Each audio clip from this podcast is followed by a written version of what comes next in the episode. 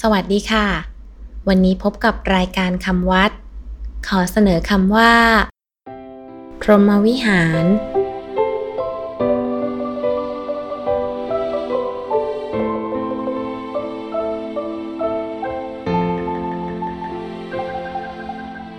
คำว่า พรหมวิหาร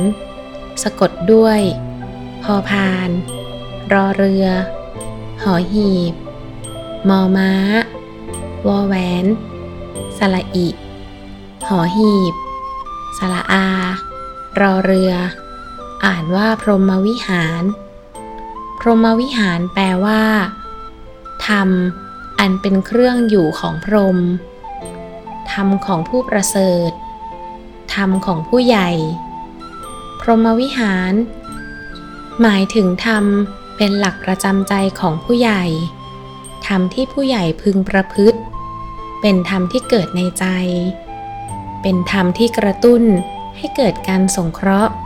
ช่วยเหลือเกื้อกูลผู้อื่น ให้มีมนุษยสัมพันธ์ที่ดีต่อกัน พรหมวิหารมีสี่ประการ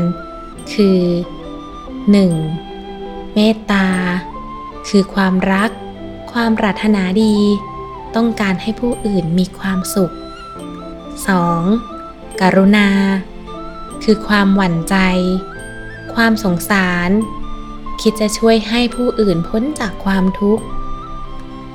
3. มุทิตา คือความพลอยยินดี ความดีใจด้วยที่ผู้อื่นได้ดี ได้รับความสำเร็จ 4. อุเบกขา คือ ความวางใจเป็นกลาง